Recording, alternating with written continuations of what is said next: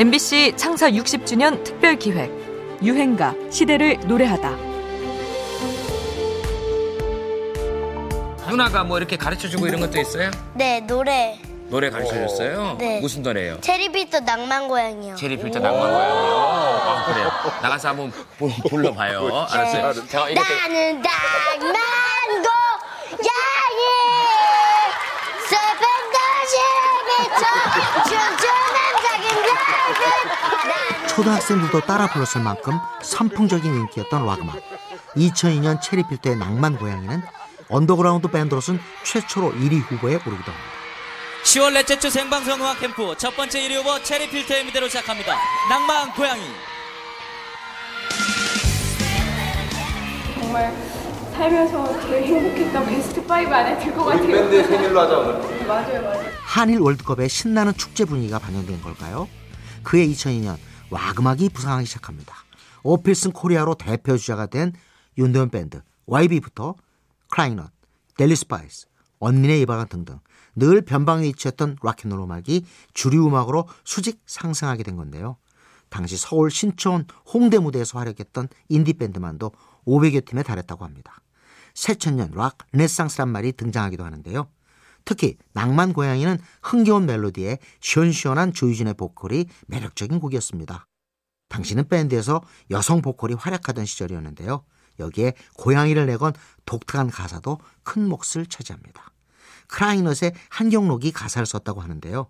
제 낭만 고양이 가사를 제가 썼거든요. 아, 체리 필터? 네. 오오오오오. 이 밤이 깊었네 작사한 거를 보고 저한테 좀 연락이 왔다. 아, 의뢰했구나. 그래서 어느 날 이제 달빛이 그날 되게 밝았어요. 음. 거의 이게 공책이 보일 정도로. 그래가지고 달빛의 공책에다가 제가 이 낭만 고양이 가사를 와인 한 병 마시면서 아, 나는 낭만 고양이야. 네, 어. 또 형님들 이렇게 또 로맨틱한 분위기가 있듯이 또 락커라고 해서 그렇게 거칠 면만 있는 건 아닌 것 같아요. 우리는 안 거칠 때니까. 무대에서 거친 거죠. 아, 그렇죠. 거칠 것만 같은 로코의 낭만적인 가사.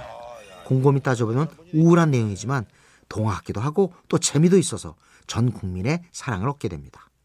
여기서 힘을 받아 체리필터는 후속곡 오리날다를 발표해 다시 한번 인기를 누립니다. 동물원 시리즈였다고 할까요? 2002년 한일 월드컵 시절 뜨거웠던 락의 인기를 주도했던 유행가입니다.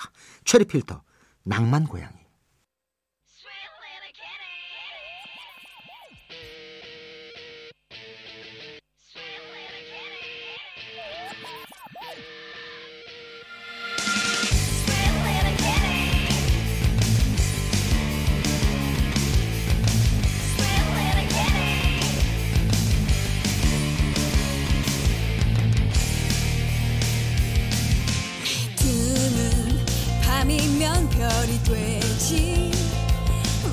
집은 뒷골목 달과 별이 뜨지요.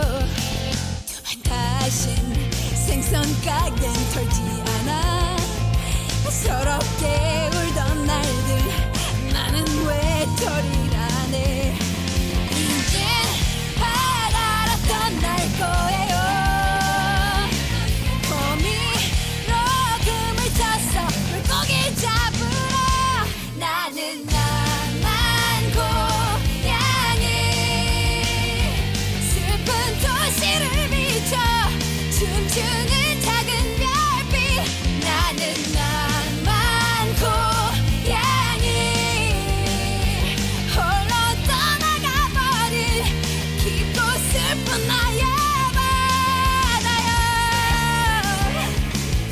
MBC 창사 60주년 특별 기획 유행가 시대를 노래하다.